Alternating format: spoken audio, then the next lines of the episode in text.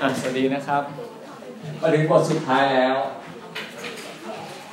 เราจะได้จบกันแล้วนะครับอะบทสุดท้ายนะครับ เป็นเรื่องที่ผมคิดว่าถ้าคุณไปอ่านแล้วอ่านยังไงก็ไม่ค่อยเข้าใจหรอกครับ เพราะมันค่อนข้างจะซับซ้อนนะครับซับซ้อน เพราะชื่อมันชื่อว่าอะไรครับ ภาษีระหว่างประเทศและอนุสัญญาภาษีซ้อนนะครับ ชื่อมาอย่างเงี้ยมันก็ทำให้เราไม่เข้าใจแล้วแหละครับหลักการสั้นๆครับ เพื่อให้เกิดความเข้าใจก่อนว่า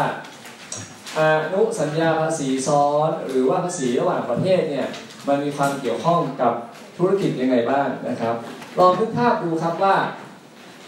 ถ้าเราเป็นบริษัทที่จดทะเบียนในประเทศไทย แล้วไปประกอบธุรกิจที่ต่างประเทศ เช่นไปที่ประเทศอังกฤษก็ได้ หรือบริษัทที่ประเทศญี่ปุ่น จดทะเบียนที่ประเทศญี่ปุ่น เข้ามาประกอบธุรกิจในไทย ทั้งสองกรณีเนี้ยถามนิดนึงครับว่า บริษัทในไทยที่ไปประกอบธุรกิจที่ประเทศอังกฤษ ต้องเสียภาษีกับประเทศอังกฤษไหมเสียไหมครับ เพราะเรามีเงินได้ที่ประเทศเขา ประเทศเขาต้องคิดภาษีเงินได้ขณะเดียวกันบริษัทที่ประเทศญี่ปุ่นครับ ที่มาประกอบธุรกิจในไทย ถามว่าเวลามีเงินได้จากแหล่งในประเทศไทย ต้องเสียภาษีกับประเทศไทยไหมเสียนะครับ ซึ่งง่าย ๆ เราเรียนมาแล้วคือภาษีเงินได้นิติบุคคล นิติบุคคล ในข้อที่ 2 ครับที่บอกว่าจดทะเบียนที่ต่างประเทศแต่มาประกอบธุรกิจในไทย อันนี้ก็คือต้องเสียภาษีกับประเทศไทยอยู่แล้วคำถามก็คือว่า เวลาเขามาประกอบธุรกิจในไทย เวลาเขามีผลกำไร คือกำไรสุทธิใช่ไหมครับ เสียภาษีจากฐานกำไรสุทธิให้กับประเทศไทย ต่อมาถ้ามีการส่งกำไรสุทธิดังกล่าวไปยังบริษัทที่ประเทศญี่ปุ่นอีกคำถาม เราต้องคิดเขาสิบเปอร์เซ็นต์อีกไหมภาษีเงินได้จากการจำหน่ายกำไรเรียงต่างประเทศอะคิดไหมก็คิดอีก 10%ถ้ามีการจำหน่ายกำไรเรียงต่างประเทศ เสียกี่ต่อแล้วครับ 2ต่อแล้วนะครับพี่ต้ลองนึกภาพดูครับว่า ถ้าผมอาบน้ำได้นะถ้าถ้า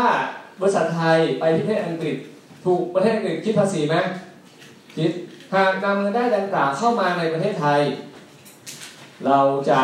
คิดภาษีของเงินได้ก้อนนี้อีกไหมคิดไหมครับ คิดเหมือนกันนะครับเพราะฉะนั้นมันจะมีเรื่องของความซับซ้อนกันอยู่ หลักการของเราก็คือว่ามันจะต้องมีความเป็นธรรมนะครับ ต้องไม่มีการเลือกปฏิบัติ เก็บภาษีต้องไม่เสียซ้ำเสียซ้อนกำไรคุณร้อยหนึ่งอะคุณก่อนส่งไปคุณถูกหักสิบเปอร์เซ็นต์ใช่ไหมครับ ไปถึงประเทศนู้นก็อาจจะต้องโดนหักภาษีอีก อันนี้คือหลักการที่สำคัญเลย เพราะฉะนั้นเวลาประกอบธุรกิจระหว่างประเทศ มันจะต้องมีเรื่องภาษีระหว่างประเทศเข้ามาเกี่ยวข้องในอนาคตใครจะไปรู้นะครับพวกเราอาจจะเป็นผู้บริหารของ บริษัทข้ามชาติก็ได้ที่สามารถที่จะไปลงทุนในประเทศไหนก็ได้ ถ้าคุณดูข่าวติดตามข่าว คุณจะเห็นว่าบางประเทศส่วนใหญ่เป็นหมู่เกาะ จะเป็นดินแดนปลอดภาษีเคยยินข่าวข่าวไหมครับแล้วถ้าคุณไปเปิดธุรกิจไปตั้งธุรกิจในประเทศนั้น ก็อาจจะได้รับการยกเว้นภาษีนะครับเขาเรียกว่าดินแดนปลอดภาษี ประเทศไทยบริษัทหลายบริษัทก็พยายามที่จะไปจดทะเบียนที่นั่นนะครับหมู่เกาะ ใครรู้จักบ้างครับ ใครเคยได้ยินชื่อบ้างหมู่เกาะเคแมนไม่เป็นไรครับ ก็ผมต่อแล้วกันนะฮะทีนี้หลักการนะครับหลักการ เวลาไปลงทุนในต่างประเทศบางทีถ้าคุณเป็นบริษัทต่างต่างชาตินะครับ คุณอาจจะไม่ได้สนใจเรื่องผลประกอบการเท่าไหร่ แต่สิ่งที่คุณสนใจครับก็คือเรื่องประเทศที่มีภาษีต่ำประเทศที่มีภาระภาษีต่ำหรือประเทศคู่สัญญาอนุสัญญาภาษีซ้อน ความหมายก็คือว่าอะไรครับ เวลาจะไปลงทุน เช่นเราบอกสนใจจะไปลงทุนที่ต่างประเทศ เราอยากจะไปลงทุนในประเทศไหน ประเทศที่เก็บภาษีสูงๆอยากไปไหมก็ไม่อยากไปอยู่แล้วเพราะหาเท่าไหร่ก็ต้องจ่ายภาษีหมดใช่ไหมครับ เราต้องเลือกไปประเทศที่มี ภาษีไม่สูงมาก หรือไปประเทศที่มีอนุสัญญาภาษีซ้อนคำว่าอนุสัญญาภาษีซ้อนคืออะไร เดี๋ยวจะมาว่ากัน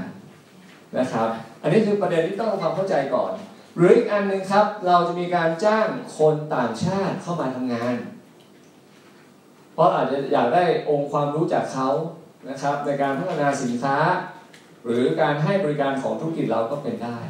อันนี้คือประเด็นที่เกิดขึ้นนะครับว่ามันก็จะมีเรื่องของภาษีเข้ามาเกี่ยวข้องแน่นอน อันนี้คือตัวอย่างครับ อัตราภาษี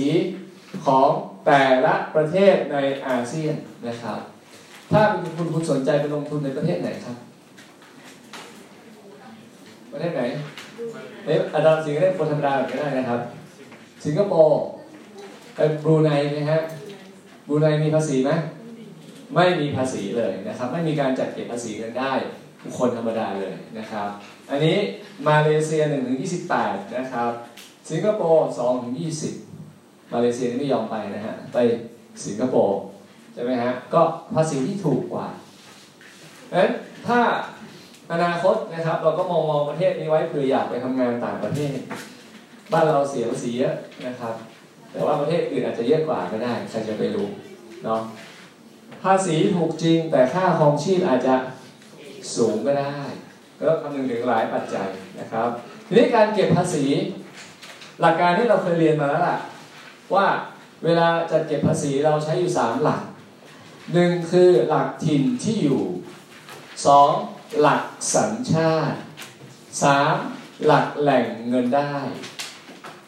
เมื่อกี้ผมบอกว่าเราเป็นบริษัทที่จดทะเบียนในประเทศไทย ไป ประกอบธุรกิจที่ประเทศอังกฤษ มีรายได้เกิดขึ้นที่ประเทศอังกฤษ รายได้ดังกล่าวใช้หลักเกณฑ์อะไรครับ หลักแหล่งเงินได้นะครับ แหล่งเงินได้เกิดขึ้นที่ประเทศอังกฤษ ใช่ไหมครับ หลังจากนั้นครับเราก็นำเงินได้ดังกล่าวกลับเข้ามาในประเทศไทย กลับเข้ามาในประเทศต้องเสียภาษีกับประเทศไทยอยู่ไหมสำหรับเสียหรืออาจจะไม่เสียก็ได้ หลักแหลงหลักดังกล่าวเรียกว่าหลักอะไรครับ หลักสัญชาตินะครับ หรือหลักถิ่นที่อยู่ก็ได้นะครับ หลักสัญชาติคือเราเป็นสานจดเบียนในประเทศไทย มีเงินได้มีผลประกอบการทุกอย่างก็ต้องนำมารวมกับในประเทศไทย เพื่อเสียภาษีให้กับประเทศไทยอีกทีหนึ่งนะครับ อันนี้ก็คือหลักสัญชาตินะครับ ถ้าเป็นกรณีเป็นบุคคลธรรมดา แต่ถ้าเป็นนิติบุคคลก็จะเป็นหลัก ถิ่นที่อยู่ เพราะเป็นบริษัทที่จดทะเบียนในประเทศไทย แล้วไม่ว่าคุณอยู่ไหนนะครับ คุณต้องเสียภาษีแน่นอน ภาษีที่เราพูดถึงตรงนี้ไม่รวมถึงภาษีมูลค่าเพิ่มนะครับ ไม่รวมถึงภาษีที่เป็นภาษีการค้า เพราะว่านนั้นทุกคนต้องเสียหมด ไม่ได้สนใจว่าคุณจะเป็นคนสัญชาติไหนนะครับ เราจะพูดถึงเฉพาะภาษีเงินได้ โดยเฉพาะนิติบุคคลกับบุคคลธรรมดา เราเริ่ม ที่จะพูดถึงภาษีซ้อนแล้วนะครับ ทีนี้ประเด็นก็คือว่าอย่างที่ผมเริ่มต้นตอนแรกครับ บริษัทในไทยไปประกอบธุรกิจที่ประเทศอังกฤษ มีเงินได้ที่อังกฤษเสียเสียอังกฤษไหมเสียถ้านำเงินกลับมาไทยเสียไทยไหมเสียเหมือนประเทศญี่ปุ่นมาลงทุนในไทย มีเงินได้จากไทยเสียเสียรัฐบาลไทยไหมเสีย ถ้านำเงินได้กล่าวกลับไปประเทศญี่ปุ่น ก็อาจจะต้องเสียภาษีให้กับประเทศญี่ปุ่นอีกขึ้นอยู่กับกฎหมายของประเทศญี่ปุ่น เพราะฉะนั้นเพื่อเป็นการบรรเทาภาระภาษีที่มีการเก็บซ้ำซ้อนกัน ก็จะมีการจัดทำสิ่งที่เรียกว่าอนุสัญญาภาษีซ้อน ระหว่างประเทศคู่สัญญา นั่นหมายความว่าไทยต้องมีอนุสัญญาภาษีทอนซ้อนกับญี่ปุ่น ไทยต้องทำอนุสัญญาภาษีซ้อนกับประเทศอังกฤษนั้นมันเป็นสัญญาแบบทวิภาคี ไทยทำกับประเทศใดก็ใช้ได้กับประเทศนั้นเท่านั้น ไม่ใช่หมายความว่าคุณทำกับอังกฤษจะเอาของญี่ปุ่นมาใช้ไม่ใช่นะครับ มันอยู่ที่ข้อตกลงของอนุสัญญาภาษีซ้อนและอย่างที่บอกไปถ้าคุณอยากจะไปลงทุนที่ประเทศไหน ดูก่อนครับว่า ไปลงทุนที่ประเทศอังกฤษ มีเงินได้ที่ประเทศอังกฤษเสียภาษีให้กับประเทศอังกฤษแล้ว เงินได้ที่นำกลับเข้ามาในไทยต้องเสียให้กับประเทศไทยอีกไหม อันนี้ก็ต้องดูในสัญญาภาษีซ้อนด้วยนะครับดังนั้นนี่คือสิ่งที่เราต้องคำนึงถึงตรงนี้ด้วยเช่นเดียวกันโอเคทีนี้ลักษณะของภาษีระหว่างประเทศนะครับ มันมีหลายประเด็น ก็จะขอยกตัวอย่างให้ดูนะครับ เช่นอันที่หนึ่งครับการตั้งสาขาในต่างประเทศ ธนาคารกรุงเทพจำกัดมหาชน ไปเปิดสาขาที่ต่างประเทศเช่นที่ประเทศอังกฤษ ก็มีธนาคาร BBL ที่ประเทศอังกฤษนะครับเป็นสาขา หรือธนาคาร HSBC ของประเทศฮ่องกงมาเปิดสาขาในไทย หรือ Bank of China นะครับมาเปิดสาขาในไทยคำถามก็คือเงินได้ของสาขา จะเสียภาษีให้กับสาขาที่ตั้งอยู่ก่อนใช่ไหมครับ อันนี้คือข้อแรกเลย ต้องเสียภาษีในประเทศที่สาขานั้นตั้งอยู่ เพราะคุณมีรายได้ที่ไหนก็ต้องเสียที่นั่น เราเรียกว่าหลักแหล่งอะไรครับ แหล่งเงินได้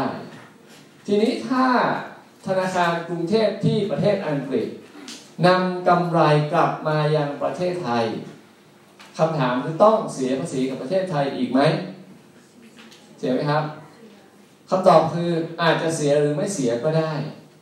ถ้าเรามีอนุสัญญาภาษีซ้อน ระหว่างไทยกับอังกฤษ ก็ต้องดูสัญญาว่าเงินได้ที่นำกลับเข้ามา จะต้องเสียภาษีอีกหรือเปล่า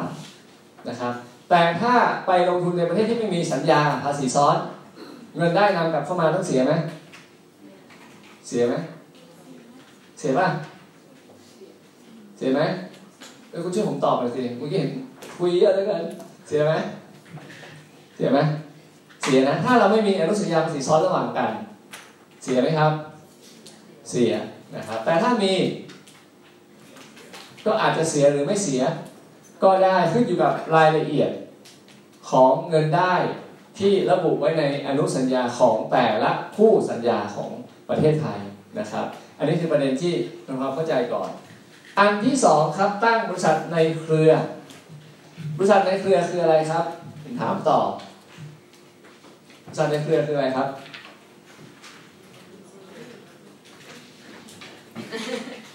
บริษัทในไทย ไปเปิดบริษัทในเครือที่ต่างประเทศ ก็คือไปจดทะเบียนที่ต่างประเทศ เช่นจดทะเบียนที่ประเทศอังกฤษแล้วกัน ก็เป็นบริษัท CP ที่ UK นะครับ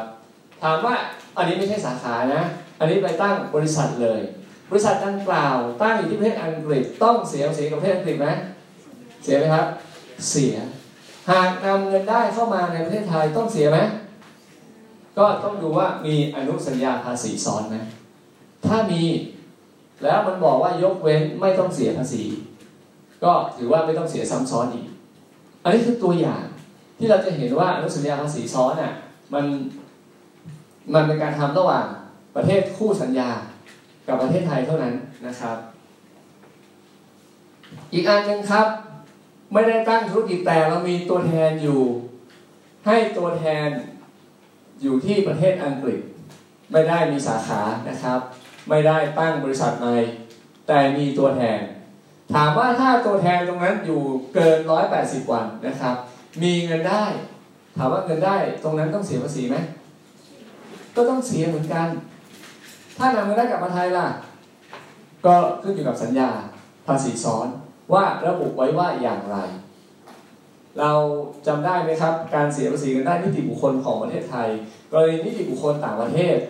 ไม่ได้มาประกอบกิจการในไทยแต่มีตัวแทนหรือผู้ทำการแทนในประเทศไทย เป็นเหตุให้ได้รับผลกำไรจาก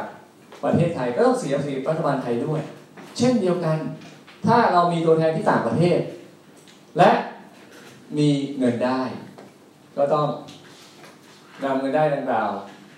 ไปเสียภาษีประเทศที่มีตัวแทนนั้นอยู่ และถ้านำผลกำไรกลับมา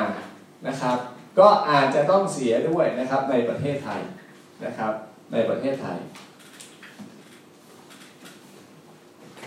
อันนี้ยกตัวอย่างนะครับ ถ้าบริษัทต่างชาติที่เข้ามาในประเทศไทย ก็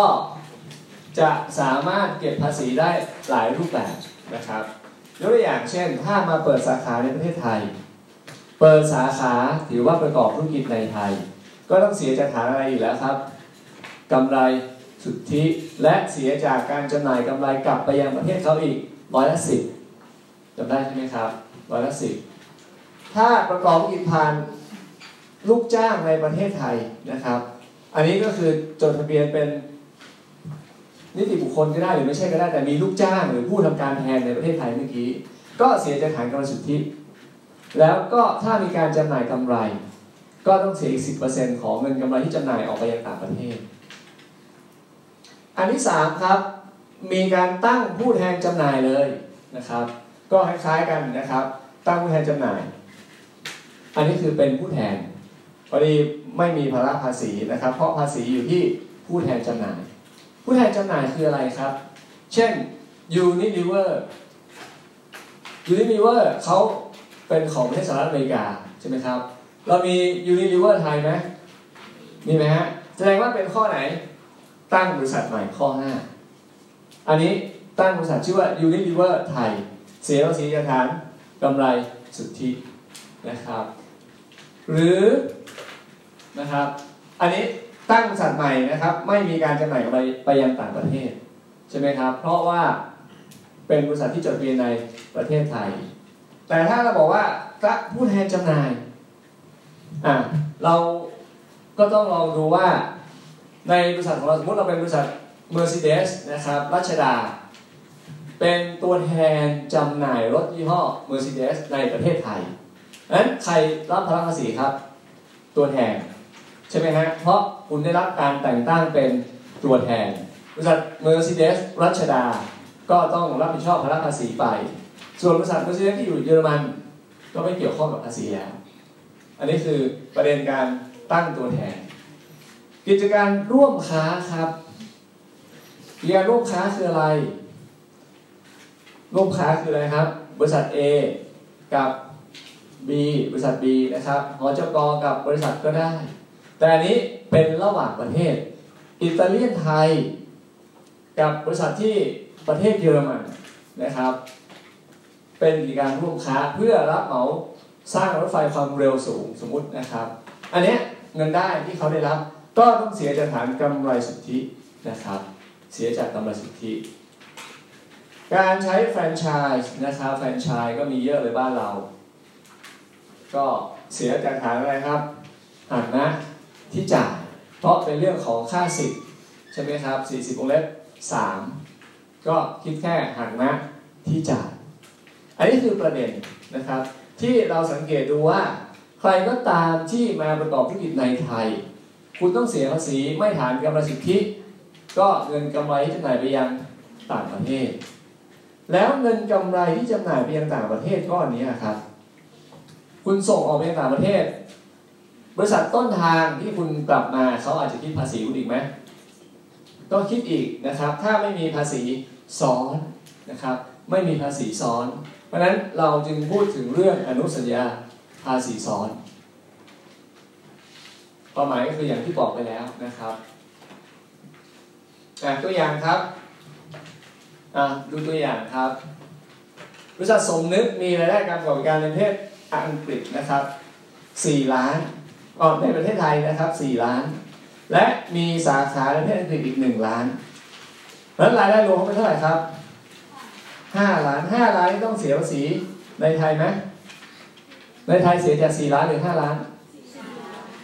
แล้ว 1 ล้านเสียที่ไหนครับ เสียอังกฤษ คือยังไงที่อังกฤษไงก็ต้องเสียอยู่แล้ว แต่ถามว่าในไทยจะเอา 1 ล้านนี้มารวมหรือไม่ ก็ต้องไปดูอนุสัญญาภาษีซ้อนระหว่างไทยกับ อังกฤษว่ามีไหมนะครับ ถ้ามีก็อาจจะรับยกเว้นเงินได้ประเภทนี้ก็ได้นะครับ ขยายความอีกนิดนึงครับหลักแหล่งที่มาของเงินได้นะครับ ก็คือ เงินได้คุณไปประกอบธุรกิจที่ไหน ประเทศนั้นให้เงินได้กับคุณให้ผลกำไรกับคุณ ก็ถือว่าเป็นหลักแหล่งเงินได้นะครับ หลักแหล่งเงินได้ ส่วนหลักชินที่อยู่นะครับ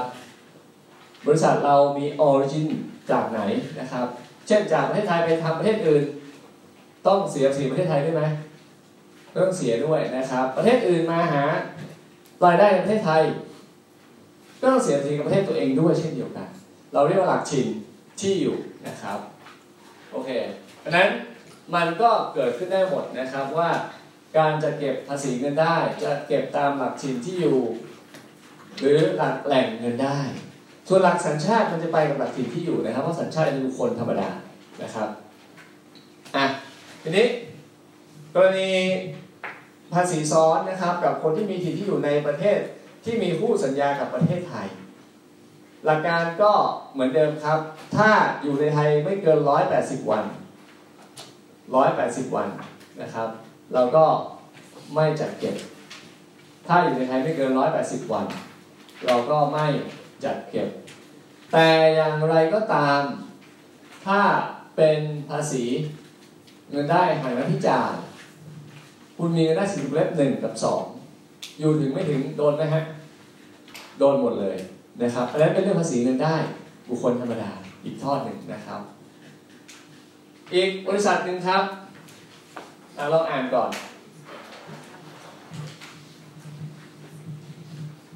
บริษัทชื่ออุดรธานีนะครับ จ่ายค่าลิขสิทธิ์ให้กับประเทศเกาหลีใต้ ซึ่งเป็นสาขาของบริษัทที่จดทะเบียนที่ประเทศอังกฤษ บริษัทอุดรครับจ่ายเงินให้กับประเทศ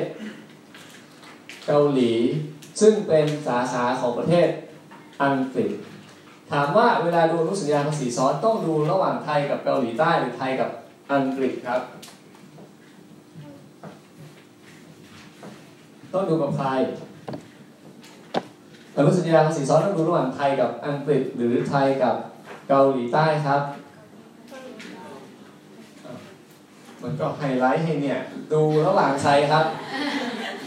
ดูระหว่างไทยกับอังกฤษ เพราะที่เกาหลีใต้เป็นสาขาของประเทศอังกฤษนะครับ อันนี้คือหลักแหล่งอะไรฮะถิ่นที่อยู่ใช่ไหมครับ หลักถิ่นที่อยู่ แล้วต้องทำความเข้าใจตรงนี้ก่อนว่า สาขาที่อยู่ในประเทศเกาหลีใต้ จริงๆ แล้วบริษัทแม่มันก็คืออยู่ที่ประเทศอังกฤษนะครับ เราก็จะมีการ ดูอนุสัญญาสีซ้อนระหว่างไทยกับประเทศอังกฤษนะครับอ่า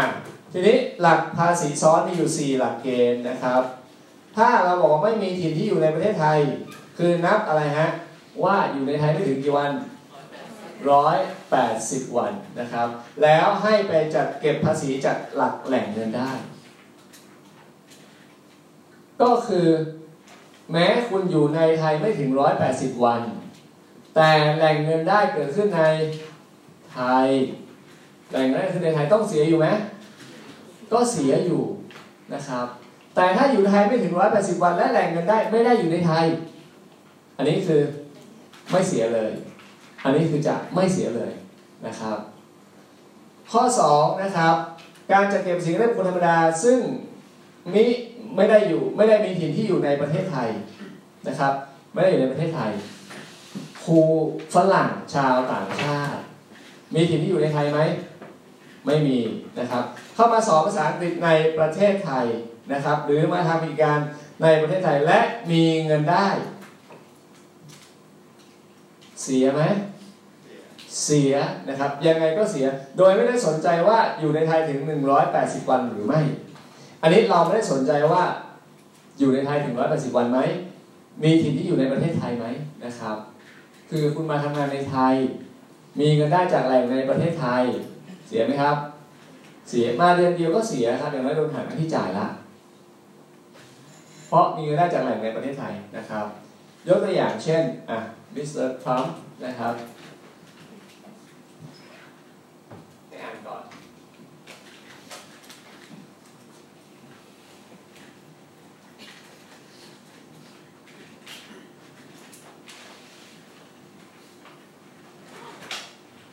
จริงๆ เรื่องนี้เราเรียนกันมาในตอนภาษีกันได้คนธรรมดาช่วงแรกๆนะครับ คือทรัมป์ไม่ใช่คนไทยอยู่ในไทยไม่ถึง180วัน แต่เงินได้ดังกล่าวเกิดจากแหล่งใน ประเทศไทย แม้ไม่ได้จ่ายเงินในประเทศไทยก็ตาม โอนไปยังชีนายทรัมป์ที่ต่างประเทศ แต่แหล่งเงินได้มันเกิดขึ้นในไทย ยังไงก็ต้องโดนหักภาษีนะครับ ก่อนจะโอนไปบริษัทในไทยก็ต้องหักภาษีและนำส่งนะครับหักภาษีและนำส่ง ซึ่งเป็นสิทธิวงเล็บ2หักกี่เปอร์เซ็นต์ครับเป็นที่ปรึกษา40เล่มสองกี่เปอร์เซ็นต์จ่ายกับผู้ไม่ได้อยู่ในประเทศไทย กี่เปอร์เซ็นต์ครับ ผมเห็นแล้วเราจะตอบละกี่เปอร์เซ็นต์ครับนะคุณบอกสิบห้าใช่ไหมครับสิบห้าเปอร์เซ็นต์นะครับจ่ายให้ต่างชาติอะ ถ้าจำได้สิบห้าเปอร์เซ็นต์นะครับ ข้อสามครับ นิติบุคคลที่ตั้งขึ้นตามกฎหมายของต่างประเทศ เราบอกว่าคุณจดทะเบียนที่ต่างประเทศนะ แต่มาประกอบธุรกิจในไทย มาประกอบธุรกิจในเสียภาษีฐานอะไรครับเราเรียนมาแล้ว ซึ่งเดี๋ยวออกสอบ final ด้วย เสียภาษีฐานกำไรสุทธิไงครับ กรณีที่จดทะเบียนที่ต่างประเทศ มาประกอบธุรกิจในไทย ก็จะเสียภาษีจากฐานกำไรสุทธิจำผู้มีหน้าที่เสียภาษีเงินได้บุคคลนิติบุคคลข้อที่2เนี่นะฮะข้อแรกคือจดทะเบียนในประเทศไทย 2. จดทะเบียนที่ต่างประเทศ และมาประกอบธุรกิจในไทย ก็ต้องเสียจากฐานกำไรสุทธินะครับ และอีกข้อหนึ่งครับก็เสียจากกำไรสุทธิเหมือนกัน ก็คือมีลูกจ้างหรือผู้ทำการแทน ข้อถัดไปนะครับ มีลูกจ้างหรือผู้ทำการแทน หรือผู้ติดต่อในประเทศไทยเป็นผลให้เกิดกำไรในประเทศไทย ก็ต้องเสียจากฐาน กำไรสุทธิเช่นเดียวกัน อันนี้คือหลักภาษีเงินนิติบุคคลเลย มาจากผู้มีหน้าที่เสียภาษีเงินได้นิติบุคคล เหลือใครครับเหลือร่วมค้า เหลือนิติบุคคลอื่น ที่ไม่ใช่ห้างส่วนบริษัทใช่ไหมครับ แล้วมาประกอบธุรกิจในไทยก็ต้องเสียฐานกำไรสุทธิเช่นเดียวกัน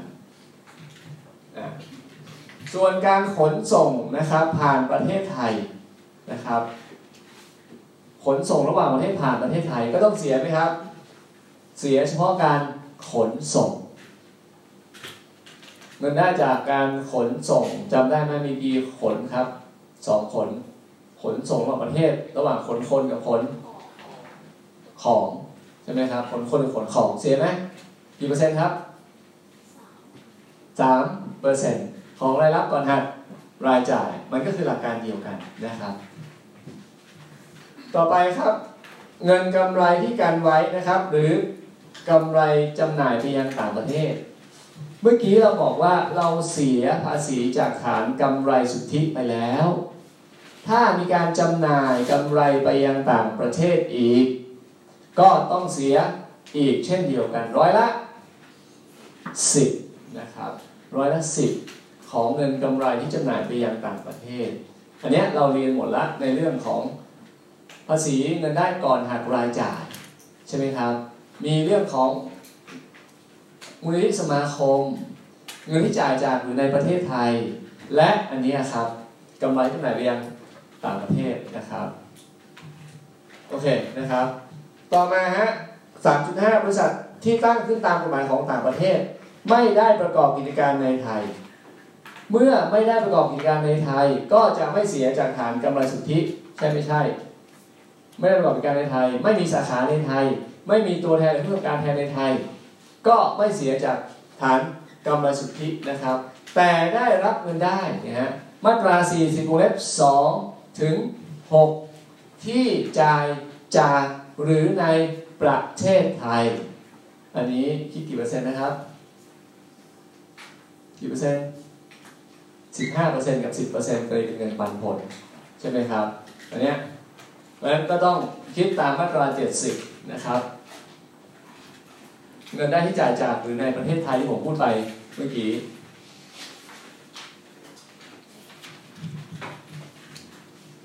อะ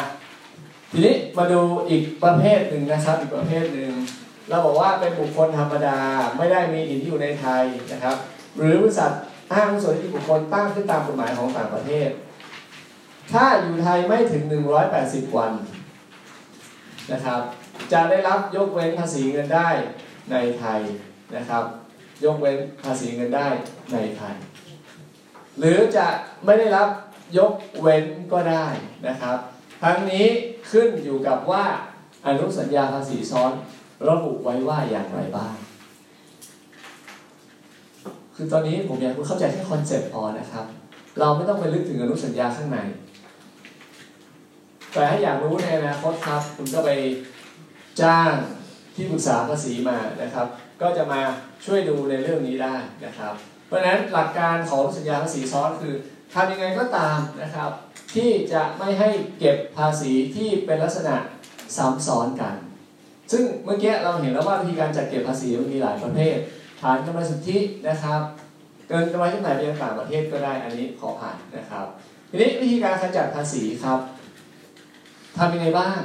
นะครับ ที่เราสามารถ ที่จะขจัดภาษีซ้อนระหว่างประเทศหนึ่งนะครับใช้วิธีการเครดิตภาษีนะครับ ก็คือไอที่จ่ายไปแล้ว ก็สามารถเอามาหักเป็นรายจ่ายได้ ก็ได้แบบเครดิตแบบเต็มที่นะครับสองก็คือเครดิตแบบธรรมดา ไม่เกินจำนวนภาษีที่คำนวณได้จากอัตราภาษีเงินได้ของประเทศที่คุณตั้งอยู่ แบบฟูลนี่ได้หมดเลยนะครับ แบบธรรมดาคือได้เฉพาะค่าภาษีที่คำนวณได้ อันที่สองครับแบบยกเว้น แบบยกเว้น เมื่อกี้เอามาหักใช่ไหมครับเอาภาษีมาหักออก แต่อันนี้แบบยกเว้นคือไม่ต้องเอามาคิดเลยนะครับ ไม่ต้องนำเงินได้มาคิดเลย ตัดเงินได้ออกไป หรืออันที่2.2นะครับ ยกเว้นแบบก้าวหน้านะครับ แบบก้าวหน้า ก็คือเอาอัตราภาษีก้าวหน้าของแต่ละประเทศมาคิด ก็เอามายกเว้นแบบนั้น เพราะแต่ละประเทศมีตราภาษีก้าวหน้าไหมมีหมดนะครับ มีหมดอยู่แล้ว อันถัดมาครับเอามาหักเป็นรายจ่ายนะครับ เอามาหักเป็นรายจ่าย ก็คือนำเงินได้ต่างประเทศบวกได้ในประเทศนะครับ ลบภาษีที่เสียในต่างประเทศนะครับ อันนี้วิธีการที่เราสามารถทำได้สามวิธีในการที่จะบรรเทาภาระภาษีระหว่างประเทศ ส่วนเรื่องสุดท้ายของบทนี้นะครับ เราจะพูดถึงโครงสร้างของอนุสัญญาภาษีซ้อนนะครับ ซึ่งประกอบไปด้วยหนึ่งฮะขอบขายอนุสัญญานะครับขอบขายด้านบุคคลขอบขายด้านภาษี เงินได้ที่เกี่ยวข้องอัตราภาษีนะครับ แล้วก็วิธีขจัดภาษีซ้อนนะครับ ใช้ยกเว้นหรือเครดิต หรือใช้การหักเป็นรายจ่ายก็ได้ แล้วบทที่ 4 ก็เป็นบททั่วไปนะครับ อันนี้ผมไม่เน้นนะฮะ เพราะว่ามันขึ้นอยู่กับว่าภาษีซ้อนของไทยกับแต่ละประเทศมันระบุไว้ว่าอย่างไรบ้าง โอเคยกตัวอย่างเช่นครับตัวอย่างเช่น อันนี้ไทยกับญี่ปุ่น เราสามารถเก็บภาษีจากประเทศญี่ปุ่นนะครับ ไม่เกินร้อยละ 20เห็นไหมครับ มันก็จะมีรายละเอียดบอกไว้ ดอกเบี้ยเท่าไหร่ครับ 10นะฮะ แล้วก็ค่าสิทธิ์15 รายได้อื่นที่ไม่ได้ระบุในนี้ ก็เสียภาษีเต็มที่นะครับ ถ้าไทยกับนอร์เวย์นี่เป็นตัวไม่ต้องจำนะครับ มันเยอะเกินคุณจำไม่ได้หรอก ผมก็จำไม่ได้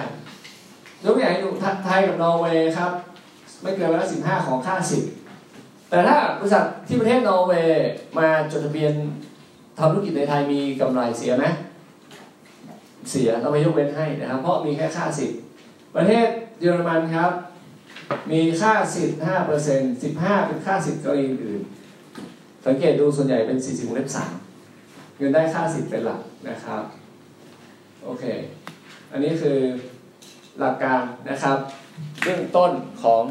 อนุสัญญาภาษีซ้อน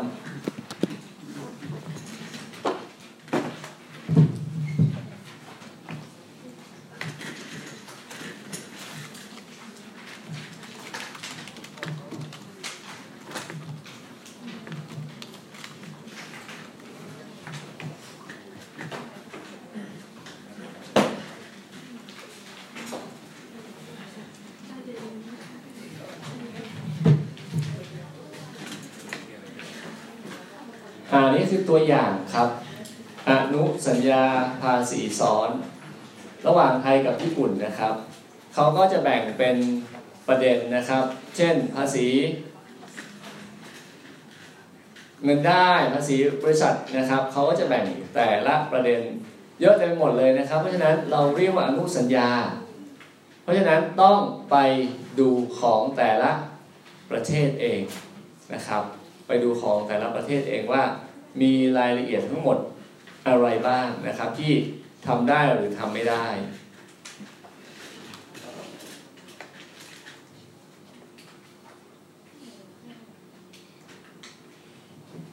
ณตอนนี้มีทั้งหมดกี่ประเทศครับ 61 ประเทศนะครับ 61 ประเทศ เพราะฉะนั้น คุณอยากรู้ประเทศไหนครับ ก็เข้าไปที่เว็บของกรมสรรพากร แล้วไปดูว่า ประเทศไหนนะครับที่ทำอนุสัญญาภาษีซ้อนกับประเทศไทยบ้าง ณ ตอนนี้มี 61 ประเทศนะครับ ขอย้ำ 61 ประเทศเนาะทุกไทยกับจีนครับ อ่า ก็จะมี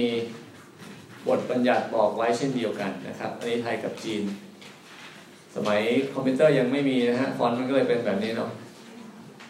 ครับ ก็ไปดูในรายละเอียดเองนะครับ ถ้าสนใจดูตัวไหนนะครับ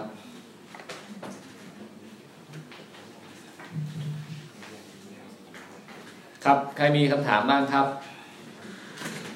เรื่องรัสัญญาภาษีซ้อน